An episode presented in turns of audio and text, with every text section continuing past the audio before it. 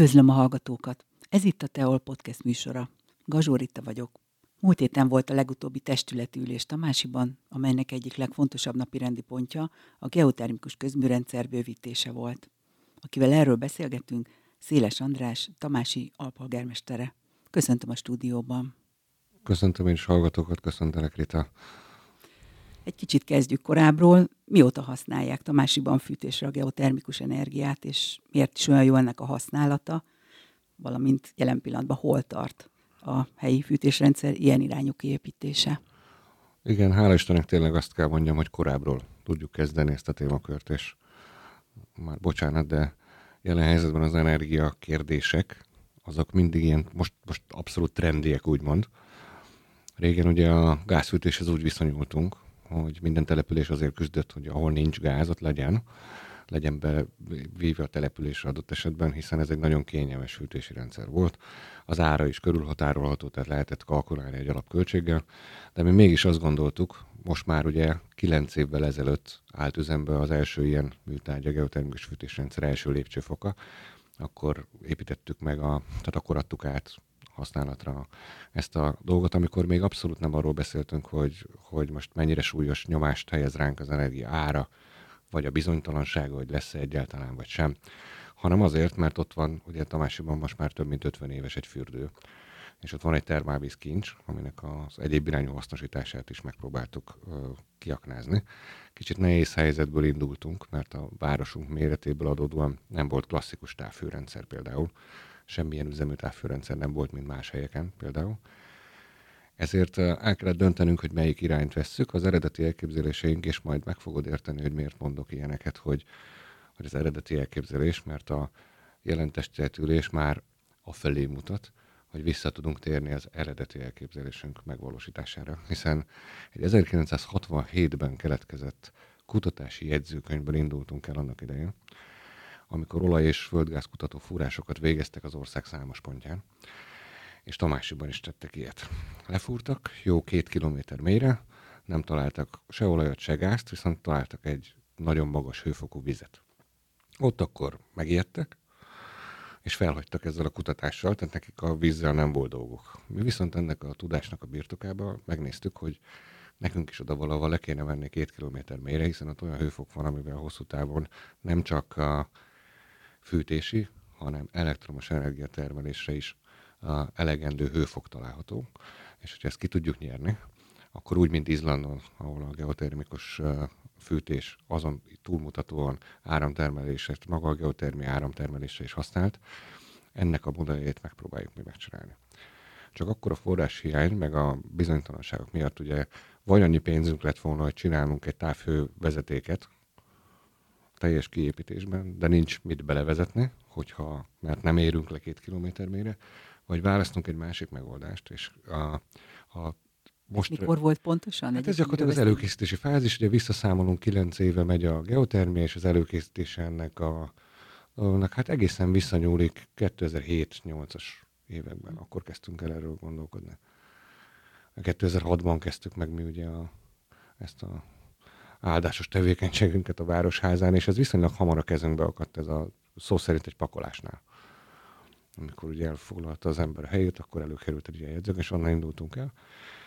És akkor a, ugye, hát nagyjából a kivitelezési munka az olyan két évet vett igénybe, de addigra el kellett jutni addig a gondolatig, hogy a jelenlegi fel, úgynevezett felső panel réteget, hogyha megcélozzuk, ez egy ezer méter mély, tehát ez egy jóval egy kilométer is szép távolság, de, de egy egy kilométer mély kúttal, ott azt az 52 fokos vizet megtalálva, amivel a fürdőt is üzemeltetjük, ebből a vízből is tudunk mi fűtési energiát termelni. Mert akkor lesz csövünk is, és lesz belevezetni való vízünk is, de nem tettünk le a régi álmunkról, hogy előbb is le kell jutnunk abba a mélységbe, ami ugye közel 100 fokot jelent már. Tehát ez az a két kilométeres ez a két kilométeres kút, és ezzel kapcsolatos döntést hozott most a, a testület, nem is az elsőt, hogy ennek különböző előfeltételei vannak, hogy egyáltalán ilyen meggondolkodjunk. Jelesül a bányászati engedély, mert ugye ez már bányászati engedély köteles tevékenység. Úgyhogy szerintem nem sok városnak, de Tamási városának jelen pillanatban van egy bányászati kutatási engedélye, ami megengedi, hogy tovább haladjon ezen az úton, és ugye ennek az engedélynek vannak különböző sarokpontjai, amit bizonyos időintervallumon belül teljesítenie kell a településnek ahhoz, hogy az engedély érvényben maradjon. Egy különböző szeizmológiai méréseket, modellezni kell azt a két kilométer mélyen lévő testet, földtestet, amiben gyakorlatilag nyilván szakemberek munkájára van szükség, ami a kútforrási magának a kút engedélyezésnek az alapfeltétele. Úgyhogy a következő lépcső az az, hogy elindítjuk ezt a folyamatot. Egy kicsit azért lépjünk vissza az időbe, tehát ott tartottunk, hogy előkerült ez a vélemény, és I- utána... Igen, és utána elkezdtünk nézni pályázati forrásokat, és uh, sikerült egy úgynevezett annak idején keopos forrást kapni, geotermikus fűtő mű kialakítására. Ezt akkor a város megpályázta, és nagyjából másfél milliárdos beruházással 17 hőközpontot el tudunk látni fűtési energiával, termálvízzel. Ez volt az első lépcső. De itt ez még... Korról beszélünk, melyik éve? 9 év. 9 évvel ezelőtt fordult ez termőre, de akkor még, amikor csak ez a lépcső volt kész, akkor az összgázfogyasztást nézve, mivel hogy 52 fokos vízről beszélünk, tehát nem, a, nem arról az igazán melegről, amit szeretnénk, ezért könnyebben látható, hogy amikor nagyon hideg van, akkor a gáznak be kellett kapcsolni, úgymond rásegíteni a, a rendszerre. Úgyhogy nagyjából a 60-65 százalékát tudtuk a, az eredeti gázfogyasztásnak megtakarítani és kiváltani megújuló energiaforrásra a saját termálvízünkre. De nem álltunk meg ezen az úton, és ezért hangsúlyos, hogy minket továbbra is bosszantott, hogy egy kvázi idegen szereplőnek, jelesül a akkor még talán DD gáz, vagy én nem tudom kinek nevezzem, sárga csekéit kell befizetni, és uh, szolgáltatásként uh, igénybe venni, és nem a saját erőforrásainkat használjuk, ezért a következő gondolkodás, ez egy biomassa erőműnek a hadrendbe állítása volt, méghozzá azért, mert a jól körülhatárolható időjárási körülmények, hogyha nagyjából a, a napi átlaghőmérséklet 5 fok alá megy, akkor már jön a gáz rásegítés, vagyis hát jött volna, ha nem építjük meg a biomassa erőművet, ami ezt a rásegítést adta. És ez is egy megújuló energiaforrás. A kettő szó szerint, bármi furán hangzik, fűtjük a termálvizet, ha kell. És akkor azt a szükséges hő hiányt, ami ugye szó szerint egy vezérlés kéri az épületből, hogy mennyi fűtést kér, akkor kellene gáz kapcsolni, de nem a gáz kapcsoljuk, hanem a biomassa erőművel segítünk rá.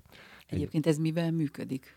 fadarálékkal, tehát ez is egy teljesen megújuló a dolog. Ott van még egy eredeti elképzelésünk, és úgy néz ki, hogy ezzel a hulladékgazdálkodási átalakítással lehet, hogy lehetünk nyertesek is. Mert egy nagyon fura dolog a zöld hulladék, mert már ki is mondtam a furaságát, hogy ahogy megfogja egy ilyen szolgáltató, onnantól az nem fa, hanem hulladék. És a hulladék, akkor sokkal szigorúbb szabályok vonatkoznak rá, mint egy normál fára. Bármilyen furcsán is hangzik. Tehát fát tüzelni, az nem ugyanaz, mint hulladékot tüzelni, még akkor is, hogyha a hulladék maga fa.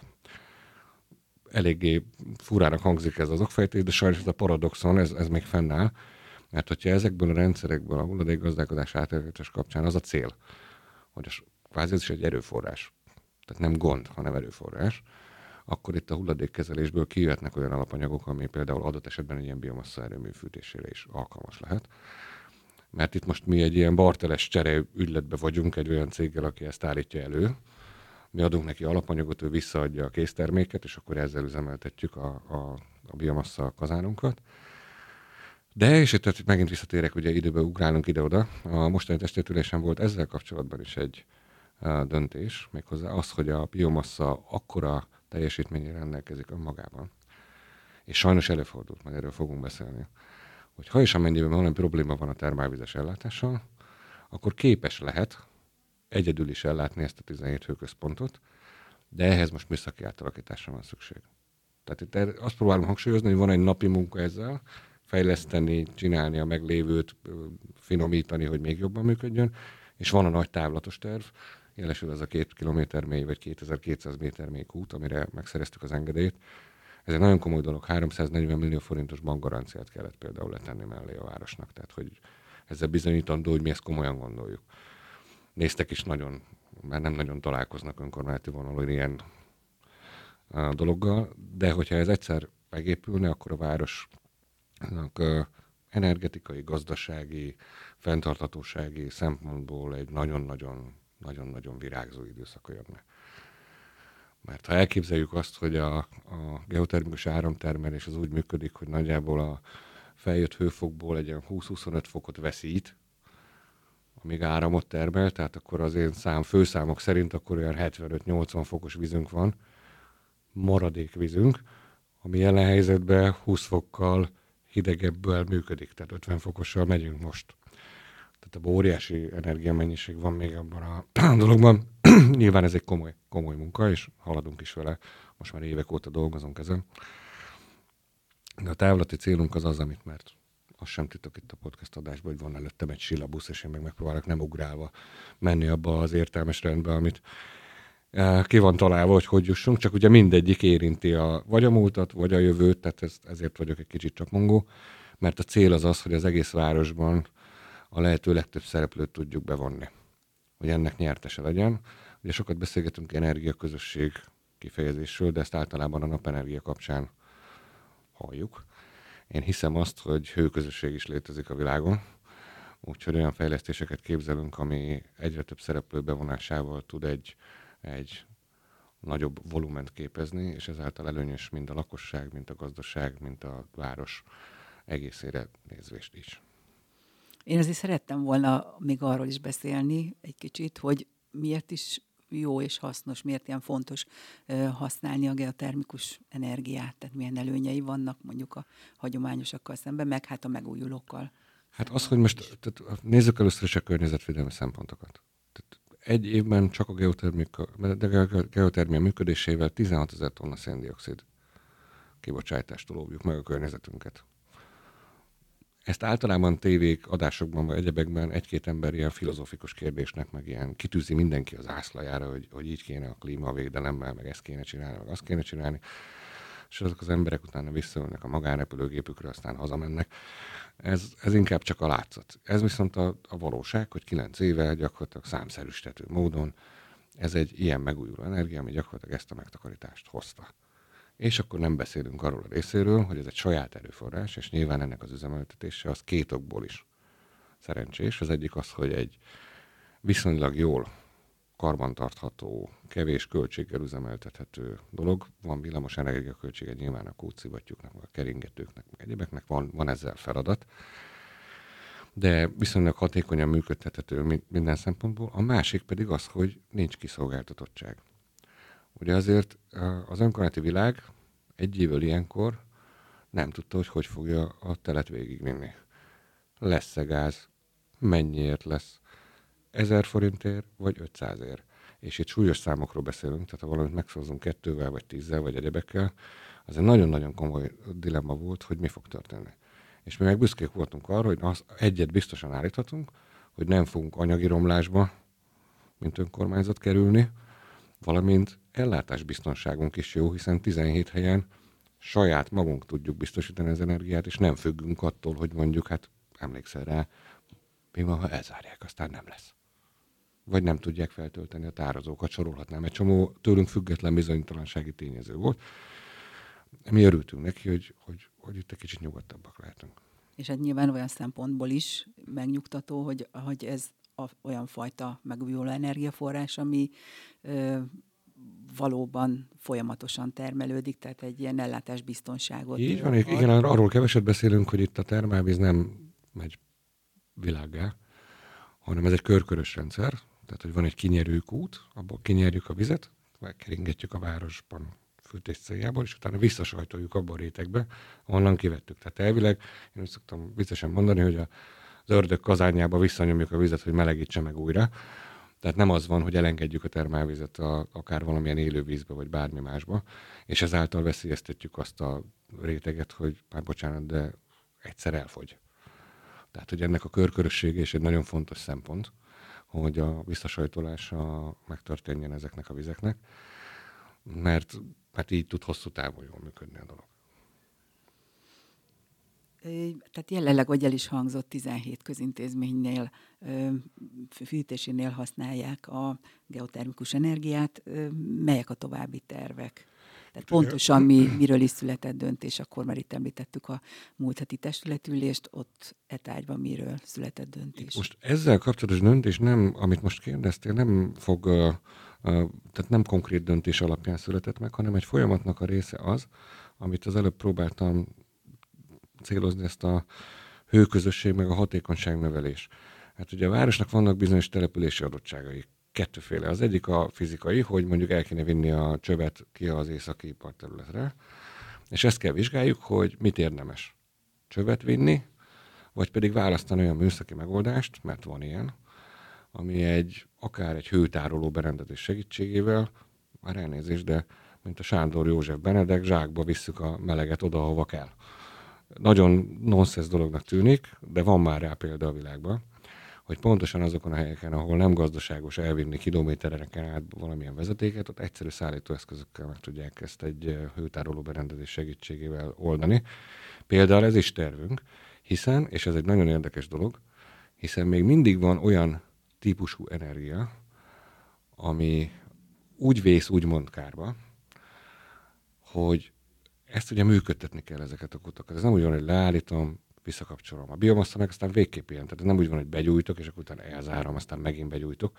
Ezért ez egy nagyobb voluménes. Egy csomó olyan időszak van, amikor felfűtünk például egy ilyen fűtőművet a biomasszára gondolva, vagy aztán lehűt, úgymond lehűl.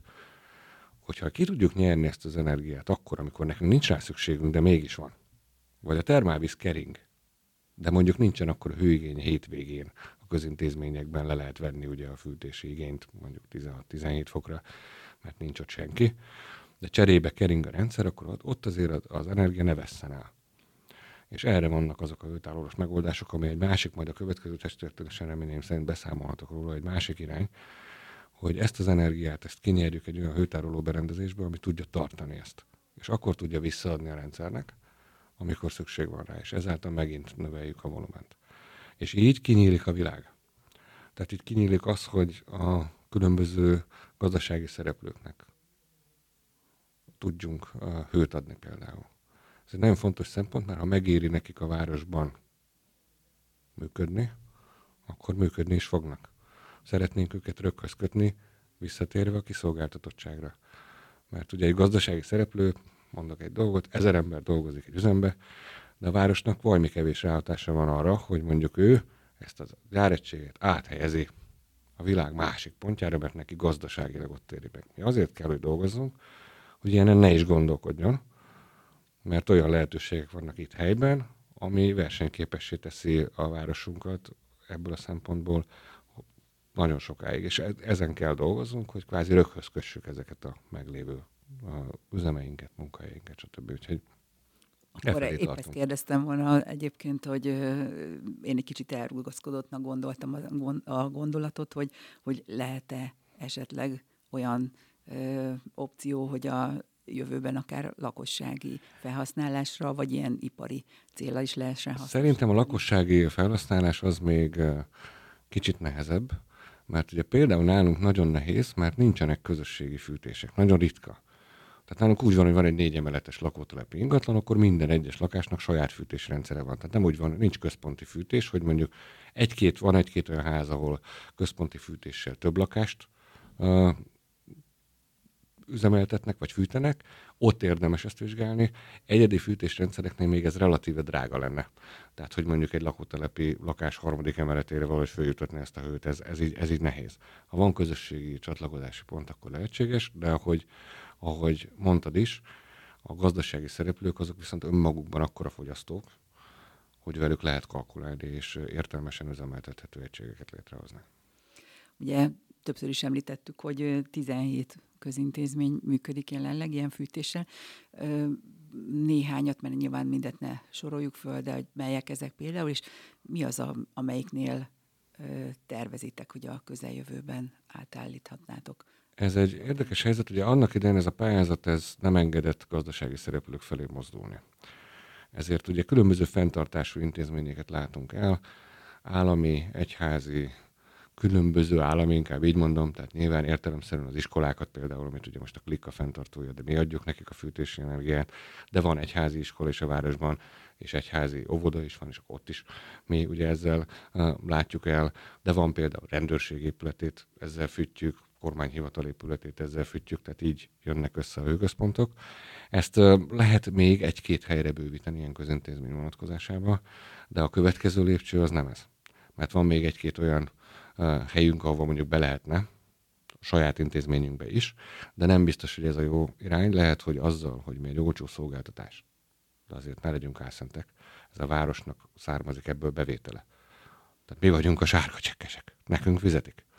Akkor az abból való bevétellel lehet, hogy meg tudjuk oldani ezeket a másik helyeket, annak a fűtés korszerűsítését, vagy bármi mást. De ezt ki kell számolni, hogy, hogy hol éri meg jobban. A nagyokat eltaláltuk már el, elsőre. De például most ugye nemrég volt Tamásiban a, a templom szentelés.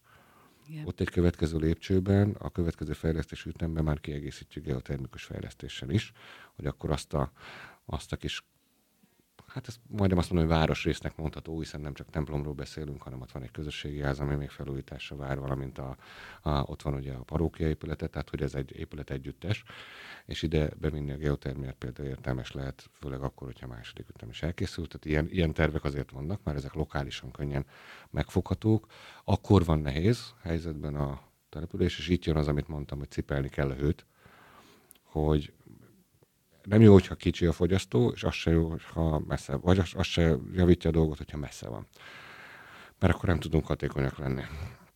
Úgyhogy ezt kell úgy kisakkozni, hogy a lehető legjobban álljon össze a kép, ezért mondom azt, van amúgy erre példa egy testvértelepülésünkön Németországban egyéb akadályok miatt tényleg úgy van, Warman Go rendszernek hívják, ott egy hulladékégetőbe feltöltik ezeket a hőtároló egységeket, és egy német szaki egy kis terautóval viszi az óvodába a meleget, rácsatlakozik egy, én néztem, azt hiszem kettő percet vett igénybe, hogy rácsatlakoztatta ezt a rendszert az óvodára, és úgy fűtötték. És akkor már akkor nagyon néztük, hogy ezt hogy lehet megcsinálni. Na, ehhez képest van, van egy magyar találmány, a magának a, a, a hőtárolónak a, a hatásfokát megnövelve, egy fázisváltó rendszer kialakításával gyakorlatilag korlátlan lehetőségek vannak előttünk. Tehát akkor bőven van teendő itt a ez egy, ért, ez egy hosszú távú, szerintem értelmes gondolkodás, mert mondom még egyszer, én láttam fejfájós önkormányzati embereket, hogy most mi lesz. És tényleg úgy van, most mindenki szabadulna a gáztól, és pár évvel ezelőtt még egy csomó falu jött, hogy neki gáz kell, mert nincs a faluba gáz, és megeszik a polgárok, hogy miért nincs gáz. Most volt azért olyan időszak, hogy mindenki inkább azt mondta, hogy bárcsak lenne cserépkájhán, bárcsak lenne ez, bárcsak lenne az, mennyire ki vagyok szolgáltatva, hogy a gáz most nem is az ára miatt elsősorban, mert a lakosságnak még volt egy, meg van is egy olyan plafon a, a szolgáltatási árban, ami még talán kalkulálható, de ha nincs, akkor van baj. Ilyen szempontból akkor elmondhatjuk, hogy Tamási alatt egy igazi kincses bánya. Rejtő. Igen, és a saját erőforrás, ez egy nagyon fontos dolog. Tehát, hogy azt kell kihasználnunk, elsősorban nem kizsigerelnünk, kihasználnunk, ami helyben rendelkezésre tehát várhatjuk mi a csodát, meg a, hogy majd felénk repül a, a nem tudom, a sült galamb, a szánkba repül, de hogyha nem használjuk ki azokat a lehetőségeket, amik ott vannak helyben, akkor ne is várjuk el mástól, hogy meg fogja oldani értünk. Szerintem. A, arról is beszéltünk, hogy a biomassa fűtőmű, ami ugye negyedik szezon óta működik, hogy annak a fejlesztése is terben van. Igen, erre céloztam, hogy önállóan képes legyen a, a biztonságot adni, mert uh, decemberben volt egy kút meghibásodásunk. Tehát a termálvíz kitermelése volt bajunk, ezt be kell valljuk, előfordul, műszaki berendezés előfordul, az ilyesmi. Ráadásul persze, hogy a karácsonyi időszak kellős közepén, tehát az, az segítette a, a rekonstrukciót, hiszen itt szakembereket kellett bevonni. Úgyhogy, és a biomassa önállóan nem tudott működni, úgyhogy gázfűtésre álltunk át. Most jönnek a, ugye jöttek az óraleolvasások, hát tud fájni a gázfogyasztás. Azért közintézményként gázt fogyasztani, meg önkormányt hivatalként, súlyos milliók pörögtek el a, a gázórákon, úgyhogy ezért is gondoltuk azt, hogy, hogy akkor legyünk teljes biztonságban, úgyhogy ezt a szükséges műszaki megoldást is megtesszük. Annál is inkább, mert bármilyen fura, még ott az átalakításnak van egy nagyon fontos része, hogy a biomassa fűtőmű környékén kell megteremtsük annak lehetőségét, hogy mint az akkumulátorok. Bár ez nem egy jó szó, most már mindenki az akkumulátorokkal van elfoglalva. Ezek a hőtároló berendezések, maradjunk annyiba, ezek valahol feltöltésre kellene, hogy kerüljenek. És a biomassa erőmű környéke az jó lehet arra, hogy mind a geotermikus, mind a biomassa fölösleges hőt, azt, azt ki tudjuk nyerni, és akkor innen indulhat egy ilyen bázison a, az a szolgáltatás, amiről beszéltem az előbbiekben. Úgyhogy lépdelünk, mondom, sok irányba lépdelünk, de egy, egy bizonyos szisztéma szerint megyünk, A nagy falat az, az, az megy lépésről lépésre, tehát az a két és fél kilométeres kút, ha egyszer megvan, akkor, akkor a városnak lesz egy az év 365 napjában, 0-24 órában, környezetbarát módon áramtermelő erőműve. Az egy hatalmas vívvány, jó gazdaságilag is, meg környezetvédelmileg is. Jelent, körülbelül éves szinten megtakarítás szempontjából ez hát, a fajta olyan... rendszer? hagyományoshoz, mondjuk egy gáz alapú, meg elektromos. Azt hiszem, ja, most ugye számolgattak itt a szakemberek, tehát hogy maga az alapteljesítménye ennek a dolognak olyan ilyen egy megawattos modulokból áll. És a, a vízből lehet majd megtudni, hogy pontosan hányért lehet hadrendbe állítani. Tehát ez az, tehát folyamatosan egy megawattokat tudunk adni a rendszerre. Ez egy horribilis összeg tud lenni 365 nap után. És mondom még egyszer, hú, hát ezt számolgattuk, nem akarok mondani uh, nagy milliókat, de ez egy, ez, egy, ez egy súlyos milliós bevételeket hozó dolog, mm. és mondom a legfontosabb, hogy ha és amennyiben ezt leszedjük róla, ezt a, nézhetjük bevételnek is, de ezt az áramot megtermeljük, akkor onnan még mindig sokkal melegebb vízünk marad, mint ami most van. Tehát hőből is lesz egy, egy nagy volumenű feleslegünk. Ugye most az 52 fokos vízzel, ez fűtési energiát, a megawattokat ne keverjük össze, olyan másfél megawattnyi energiát tudunk biztonsággal szolgáltatni. Most, hogyha erre ráteszünk 10 fokot, akkor ez nem úgy növekszik, hogy az 50 a 10-hez, hogy akkor egy hatodával, hanem az exponenciálisan tud nőni. Tehát minél melegebb a víz, annál nagyobb volumenbe tudunk még több hőt szolgáltatni. Tehát szerintem itt a, a hőszolgáltatás lesz a kulcs, és még azt is meg kell néznünk, hogy milyen olyan szereplője van a városnak, ami adott esetben, mert mondjuk ezt az áramtermelést, ezt értelmesen kéne ugye nyilván nyáron is csinálni. És akkor mit csinálunk a 80 fokos vízzel nyáron? Hát nem kell fülteni. Hogy van-e olyan gazdasági tevékenység, van-e olyan gazdasági tevékenység, ami igényli a termeléséhez a hőt, vagy bármi máshoz. És akkor ezeket kell összeszedni, mert ugye vannak olyan üzemek most is a városban, amik hőigényesek nyáron is. Vagy hogy lehet ezt átfordítani abszorciós módon mondjuk a hűtési energia előállítására. Mert ugye melegből lehet hideget is csinálni. Tehát, hogy ez egy, ez egy nagyon izgalmas feladat és kérdés, szeretnénk ebben éne járni. Az a cél lebeg előttünk, és mondom, én egy nagyon nagy dolognak tartom. Kevésbé látványos az, hogy valakinek van bányászati engedélye önkormányzatként, de mind a hatóság is nézett nagyot, mert nem, nem divat ez. Általában nagy cégek szoktak mondjuk, mit tudom én, a molnak vannak ilyen engedélyei, mint nekünk.